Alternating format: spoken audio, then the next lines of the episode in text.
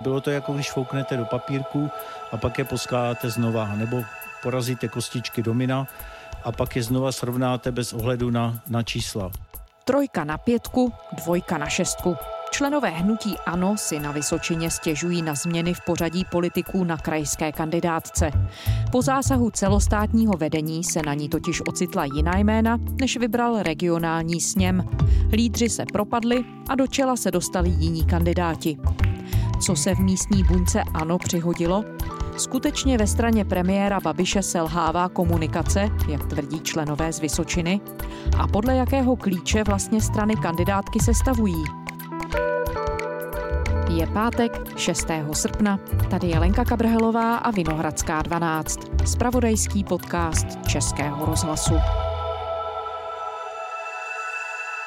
Václav Dolejší, politický reportér serveru Seznam zprávy a spoluautor podcastu Vlevo dole. Ahoj Václave.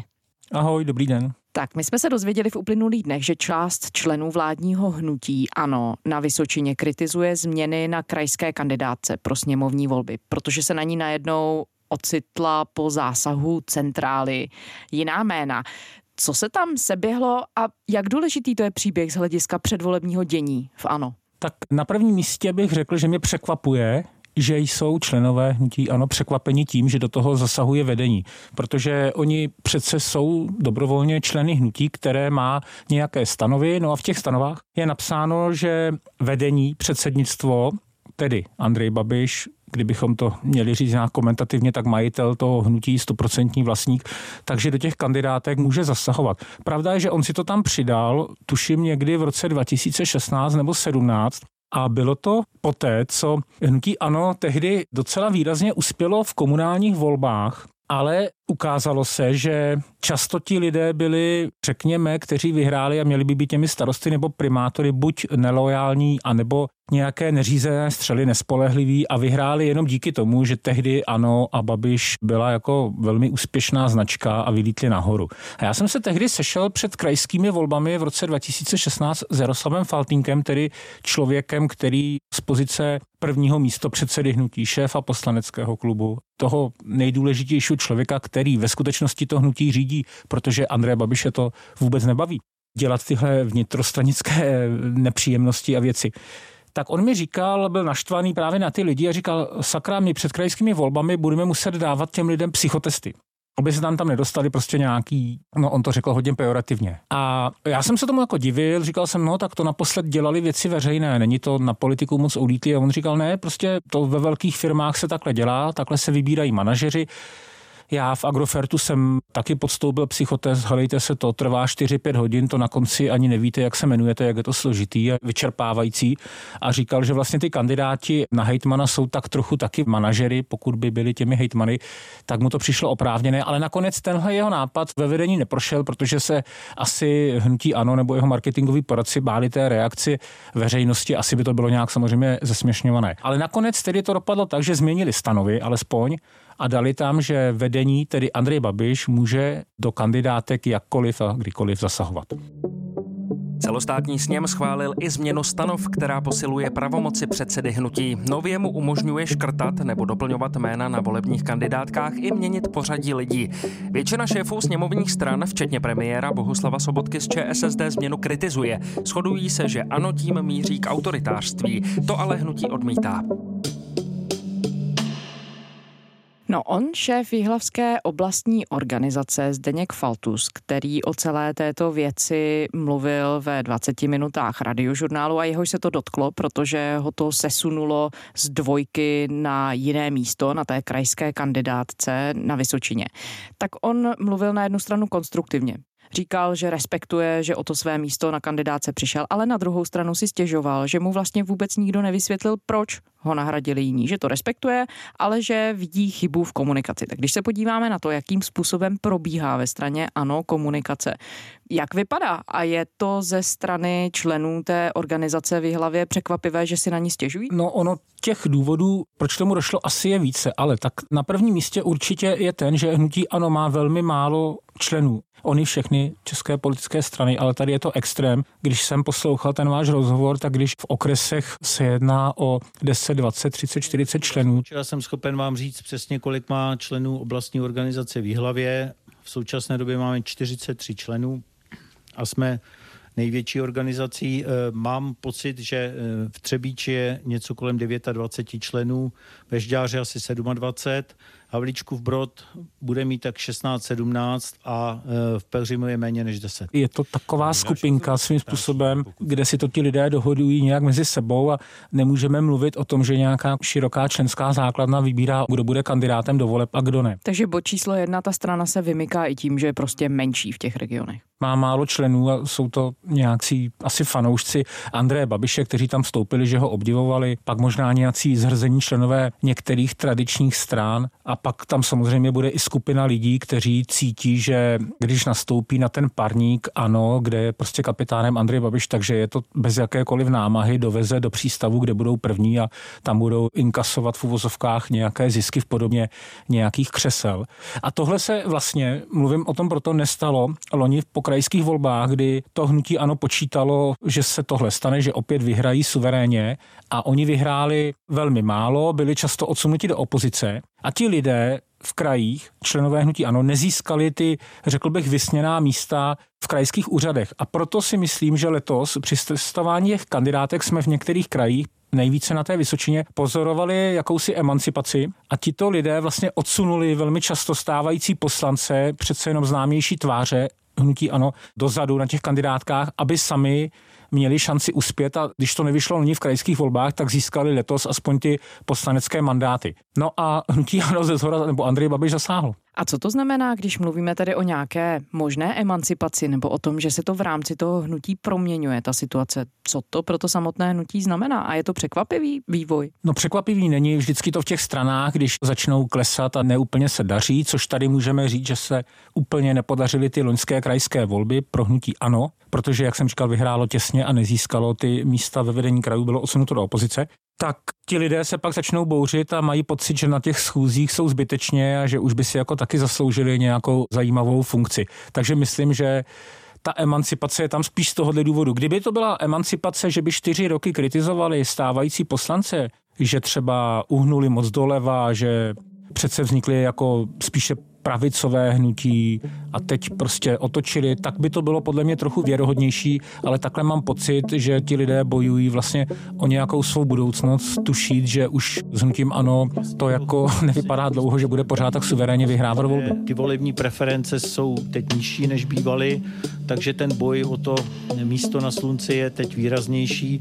Eh, takže mi napovídá to, že samozřejmě ne všichni lidé eh, dokáží eh, ty ideje toho hnutí dát na první místo, spíš tam dávají to svoje vlastní ego a ten, ten vlast, to vlastní směřování. Takže to není výsledek nějakého vnitřního, řekněme, ideového tříbení a toho, že by v té straně se dělo něco strukturálního a namířeného dovnitř politiky a dovnitř toho, jaký vzkaz vůbec voličům chce ano přinášet, ale je to prostě jiný způsob nějaké vnitrostranické bitvy o pozice v rámci toho hnutí. Tak abych hnutí ano nekřivdil, tak jak kde? Na Vysočině to tak vypadá, jak to popisuješ. Zatímco třeba v Jihomoravském kraji, tam jsou vlastně výhrady spíš takové, že ty tváře, které do posud to vedly, tak se zapletly v různých korupčních příkladech. Krajský soud v Brně v těchto chvílích začíná projednávat korupční kauzu při sjednávání veřejných zakázek na radnici Brna středu.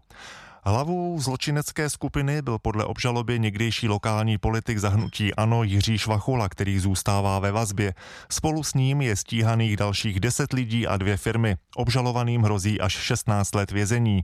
Při domlouvání stavebních zakázek úplatky dosáhly údajně až 47 milionů korun. Takže ty členové hnutí Ano tam říkají, pojďme dát do čela jiné v úvozovkách čisté tváře. No a třeba v Moravskosleském kraji, ale tam je velmi silná dvojice hejtman Vondrák a ostravský primátor pan Macura, kteří dlouhodobě, čili konzistentně upozorňují na to, že právě hnutí ano uhnulo až moc doleva a že už je to jenom o rozdávání dárečků přidávání na penzích nebo na platech a že vlastně zradilo ty původní myšlenky. Já jsem tam našel spoustu zajímavých lidí, na kterých jsme se shodli z hlediska různých zákonů, takže to vnímám tak, že ano, je široce rozkročené, nicméně poslední dobou mám ten pocit, že právě jak si na tu pravou nohu nedostatečně eh, stoupneme si. My jsme se na té jídové konferenci domluvili na tom, že, že přijde nějaký balíček, který, který tato vláda přinese ve prospěch podnikatelů, ve prospěch mladých lidí a podobně a zatím nic takového na stole není. Přesto tihle dva tam zůstávají, ale opakovaně na to upozorňují, dokonce se snažili změnit to směřování na posledním sněmu hnutí ano neúspěšně, ale jsou v tom, řekněme, konzistentní. Ty si narazil na jméno druhého nejvýznamnějšího muže hnutí ano, Jaroslava Faltínka předsedy poslaneckého klubu, ano, který v tomto příběhu té jihlavské, potažmo tedy vysočínské organizace hraje, alespoň to tvrdí pan Faltus, tak ten tam hraje údajně také nějakou roli. Pan Faltus tvrdí, že nebyl brán ohled na demokratická usnesení, na tajné hlasování a naznačil, že ty změny na té kandidátce, že mohou být důsledkem toho, že ano na Vysočině na konci května nezvolilo do čela té kandidátky Jaroslava Faltínka právě šéfa poslaneckého klubu ANO. Existují nějaké náznaky nebo důkazy nebo svědectví, že by tomu tak mohlo být? No já je nemám. Tím nejsilnějším svědectvím jsou vlastně slova pana Faltuse. Jak jistě víte, politika je o ujednání o zákulisních dohodách. Já bych tady nerad eh, specifikoval, co se všechno odehrávalo, anebo co se ještě možná bude odehrávat. Já jenom za sebe řeknu, že eh, jsem se poctivě, opravdu poctivě snažil zvážit všechna pro a proti. A určitě ta jednání nebyla jednoduchá ale typoval bych, že to tak bude, protože to musí být opravdu zrazené ego Jaroslava Faltínka, když si uvědomíme, že to je opravdu člověk, který to hnutí řídí a jehož se ostatní bojí a snaží se vlísat do jeho přízně a když se mu stalo to, že ho ani jedna okresní organizace nenavrhla, jako kandidáta na Vysočině do voleb do poslanecké sněmovny, tak to je něco neuvěřitelného. Nemám proto příměr v žádné jiné straně. To je svým způsobem vzpoura, ale vidím zatím ty důvody, o nich jsem mluvil. Jaroslav Faltínek, on se samozřejmě tváří jako, já rád říkám, takový bodrý street, jemuž to nevadí a který pořád opakuje tu větu, pokud mě nebudou chtít členové, tak já v té politice být nemusím, uživím se i jinak, ale tak, jak já ho znám, tak on teda umí takovou tu politiku, to zákulisní domlouvání, teď to myslím pozitivně, teda způsobem jako nikdo jiný. A muselo ho ranit, že si tohle nedokázal pohlídat a zařídit. A bylo to překvapivé, že ta v úvozovkách rebelie proti němu nastala? Mě to překvapilo, no. Prostě do té doby jsme, my novináři, teda, kteří sledujeme tu politiku jako celostátní, neslyšeli o jediném členovi hnutí ANO z Vysočiny, který by měl nějaké problémy, který by upozorňoval na to, že v čele ano nemůže být Jaroslav Faltýnek, za ním jsou nejrůznější, řekněme, skandály, problémy, zapletl se do mnoha kaus, takže neříkali to ti členové z Vysočiny tady dva, tři roky permanentně a teď by to vyvrcholilo tím, že ho nezvolili na kandidátku. Tak to prostě nebylo. Takže, jak jsem říkal, pro mě je to nevěrohodné, ale zároveň překvapující mi to doslova šokovalo. No. Deník Blesk zveřejnil fotografie, podle kterých se Primula ve středu večer sešel s místopředsedou Ano Jaroslavem Faltínkem v pražské restauraci. Ty přitom musí být zavřené. Detektivové Národní centrály proti organizovanému zločinu prověří tzv. diář předsedy poslanců hnutí Ano Jaroslava Faltínka. Radiožurnálu to potvrdili dva důvěryhodné policejní zdroje. Faltínkův diář je složka samostatných listů kancelářského papíru popsaných poznámkami. Z nich podle serveru Seznam zprávy CZ plyne, že poslanec řešil třeba přidělování dotací nebo veřejnou zakázku. Druhý muž hnutí ANO a předseda poslaneckého klubu nedostal na Vysočině, kde minule kandidoval jako lídr podporu. A na kandidátce nebude na prvním, na druhém ani na třetím místě. Nebude vůbec. Po dnešku je jasno, Faltýnek se má stát dvojkou na kandidátce za Olomoucký kraj, jak se jednomyslně shodlo Olomoucké krajské předsednictvo hnutí ANO. No a z druhé strany nenarostly ty problémy, kterým Jaroslav Faltínek byl obklopen do té míry, že už to mohlo být neakceptovatelné i pro ně. A teď samozřejmě tady mluvíme hypoteticky. Je to možné, ale Lenko, oni o tom vlastně nemluví ani teď v těch rozhovorech, když jsou zklamaní. Oni neříkají věty, není možné, aby Jaroslav Faltínek se svými problémy a kauzami byl nadále poslancem, členem vedení, ano, a tak dále. Oni o tom takhle nemluví. Takže já bych tyhle čisté motivace jim úplně nepřipisoval ale takhle, myslím si, že Jaroslav Faltýnek tu situaci podcenil, že si byl patrně tak moc jistý, možná přirozeně, že on je tak silná figura, že nemusí jet někam do Třebíče nebo do Žďáru nebo do Telče se představit a domlouvat si podporu a koupit jim tam pivo a guláš a říct kluci a holky, tak mě tady musíte zvolit. Asi se na to vykašlal, no a pak se divil. No on pan Faltus také naznačil, že existují co se týče těch kandidátek a jejich výstavby, nějaké takové dohody mezi centrem a regiony, kdy v čele toho regionu potom stane politik, který s tím regionem nemusí mít až tolik společného. Jsou tyhle věci, to přehrávání v rámci těch regionů a tak běžnou praxí, možná teď už obecně, když se ty kandidátky sestavují? Tak to jsou, to samozřejmě dělají i ty ostatní strany. To, že do čela kandidátek se snaží dát výrazné osobnosti, kterých není úplně, bych řekl, dostatek na tom politickém trhu, čili proto dochází dochází k těm přesunům. A není to vlastně nic nového, když si vzpomeneme na 90. léta, tak vlastně Václav Klaus, tuším, úplně poprvé kandidoval na Severní Moravě, tehdy se to ještě jmenovalo ten kraj Severní Morava, ne Moravskosleský a v dalších volbách tam pak šel proti Miloši Zemanovi, takže ačkoliv oba z Prahy, tak si šli ten souboj užít právě na Severní Moravu. A takových příkladů je celá řada, takže se to tak úplně nebere, že by se těm lídrům říkalo, hele, ty tomu našemu kraji nerozumíš, proč tady kandiduješ, neznáš naše problémy. V těchto těch sněmovních volbách v krajských by to samozřejmě bylo něco jiného. Ale u toho hnutí ano, myslím, že doplácí na to, co už se mnohokrát probíralo, sice, že už prostě není dostatek těch osobností. Prostě došly ty skvělé tváře, které byly dříve na těch billboardech, nejčastěji že je uváděn Martin Stropnický, takže nejsou. A myslím, že tedy marketingový tým Hnutí Ano a jejich poradci a lidé, kteří čtou ty průzkumy, tak museli to jako pucle skládat, aby jim to dalo nějaký výsledek a aby hlavně ty klíčové a poslední tváře měli v těch velkých krajích. Takže proto se zaměřili asi na ty čtyři velké milionové kraje, kde se rozděluje polovina mandátů. Trochu bych řekl, že rezignovali na Prahu při vší úctě k Patriku Nachrovi, ale hnutí ano to tady má těžké a on tady bude mít souboj vlastně strojící velmi silných žen. Bude to zajímavý souboj. V Praze to si Pražané užijí. No ale ve středních Čechách vlastně nasadil Karla Havlíčka, Andrej Babiš, na Jižní Moravě Alenu Šilerovou a právě v Moravskoslezském kraji přemluvil tam tamního hejtmana Ivo Vondráka, kterému se moc kandidovat nechtělo, který, jak už jsem říkal, má mnoho výhrad k tomu, jak hnutí ANO funguje a kam se přesunulo zprava doleva, ale přesto nevím, co mu Andrej Babiš slíbil, nakonec bude kandidovat, což je pro ně důležité, protože pan Vondrák tam dělá výsledky suverénně vždycky přes 30 Ona ta přetahovaná kolem míst na kandidátkách se netýká samozřejmě jenom vládního hnutí ano. Podobná diskuse se objevila i v jiných stranách. Byly tu problémy ohledně kandidátky ČSSD.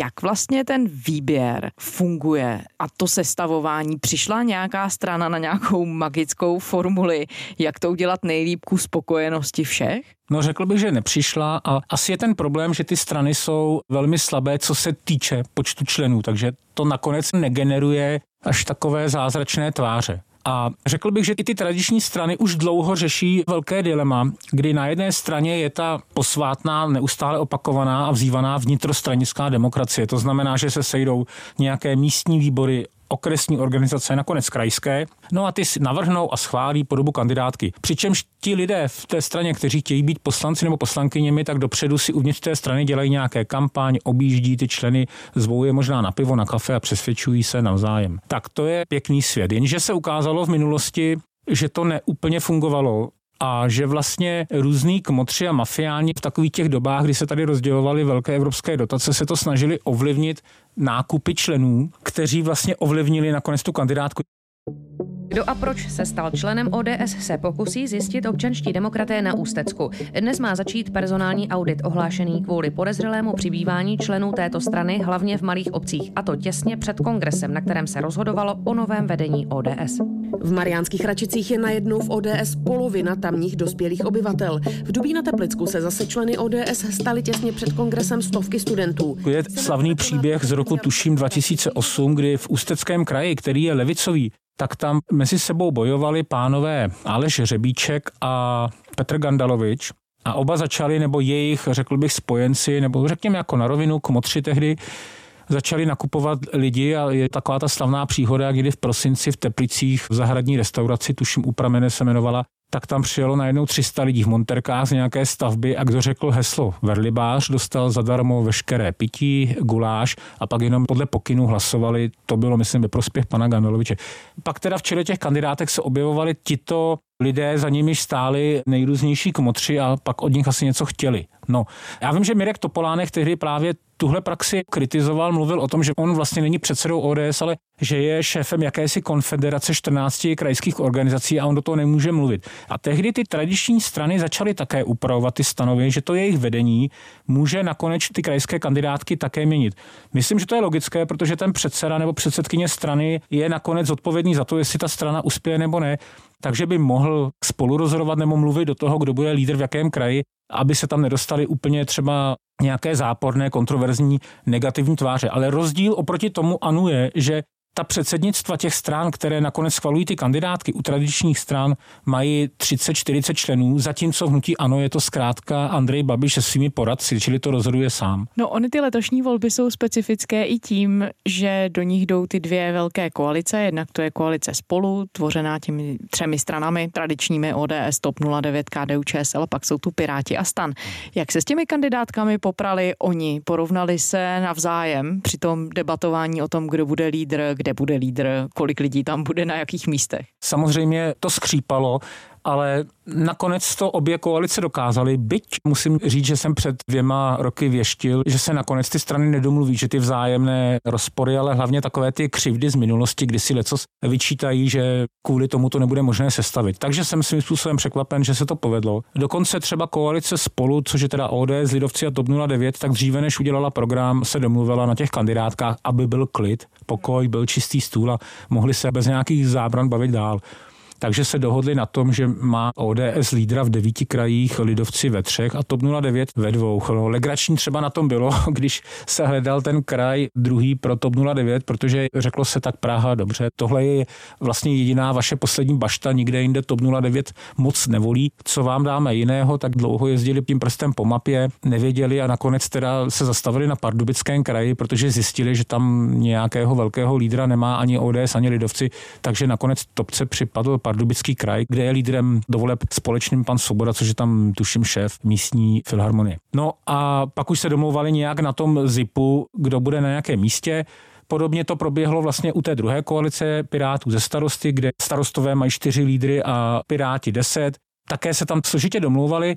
Například ve Zlínském kraji by člověk čekal, že společným lídrem bude docela výrazná postava starostů Petr Gazdík, který byl dříve předsedou toho hnutí starostové a nezávislí. A on nakonec ustoupil, je dvojkou, na jedničce je Pirát a ustoupil z toho důvodu, že to vyměnil za to, že tam bude ZIP, jedna, jedna, jedna, jedna, že tam budou mít starostové více míst v čele té kandidátky, nebo že se tam asi dostane do sněmovny ve Zlínském kraji víc starostů. Takže Petr Gazdík potlačil své ego, aby tam bylo víc starostů. Třeba v Olomouckém kraji se takhle nedomluvili, takže v čele je starosta, který si to vymohl, ale další starosta je tam tuším až na pátém nebo šestém místě. Tak jenom na tomhle popisuju, co všechno rozhoduje o tom, kdo má jaké místo. No když už jsme u těch regionálních aspektů, tak ono velkou pozornost vyvolalo to, že se ti hlavní dva, asi to můžeme říct de facto lídři těch voleb, premiér a předseda ANO Andrej Babiš a předseda opozičních pirátů Ivan Bartoš utkají v Ústeckém kraji, že to není Praha. Jak to je překvapivý vývoj a jaká strategie zatím může být? Mě to překvapilo, ale teď teda rád odpovídám, že nevím, jestli to tak jako je z pohledu těch dvou lídrů a jejich stran správně nebo špatně. Jsou na to opravdu rozdílné názory. Mě to překvapilo z toho důvodu, že jak jsem tady mluvil o těch čtyřech krajích, které mají přes milion voličů a rozděluje se nejvíc mandátů, tedy Praze, Střední Čechách, Jižní a Severní Moravě, tak bych čekal, že ty největší ESA, nejsilnější figury těch stran budou v jednom z těchto čtyř krajů kde se bojuje tak o 25 mandátů. A oni jdou do Ústeckého kraje, který je střední velikosti. Minule se tam rozdělovalo jenom 13 křesel ve 200 člené sněmovně, tak mě to překvapilo. To je jejich vysvětlení, kterému někteří političtí marketéři rozumí, je to, že Ivan Bartoš tam jde z toho důvodu, aby ta strana pirátská přece jenom trošku potlačila tu nálepku, že je jenom pro mladé lidi z Prahy, z velkých měst, pro lidi úspěšné, kteří mají tu nejmodernější techniku a vyznají se v dnešním světě. Takže jde do regionu, který je jak známo, strukturálně postižení, kde je spousta problémů, exekuce, nezaměstnanost, vysoká rozvodovost, kriminalita a tak dále a tak dále. Takže on jako tím ukazuje Ivan Bartoš nějakou odvahu, jdu tam, kde mimochodem minule Piráti neuspěli, tam Piráti a starostové dohromady v minulých volbách získali jeden mandát.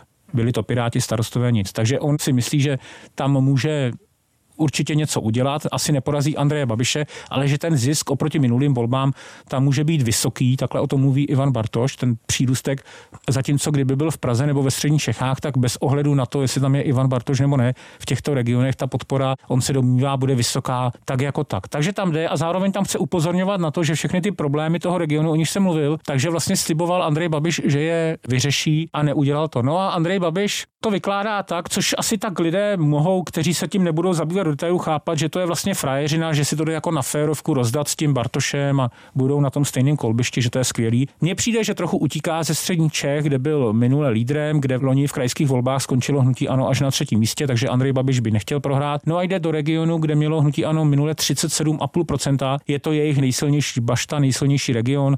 Je to tím, že tam vyluxovali úplně všechny ty levicové hlasy, dřív tam výrazně vítězila sociální demokracie a komunisté. A může se to vyplatit i třeba z hlediska povolebních vyjednávání nebo nějaké budoucí strategie? No tím, že prezident Miloš Zeman ponoukal k tomu Andreje Babiše veřejně, aby šel proti tomu Bartošovi do ústí, tak pravděpodobně tím, že asi všichni čekáme, že tam Andrej Babiš zvítězí nebo bude mít více hlasů než Ivan Bartoš, tak je možné, že prezident bude říkat, že v přímém souboji vyhrál Andrej Babiš, i když volby jsou celostátní.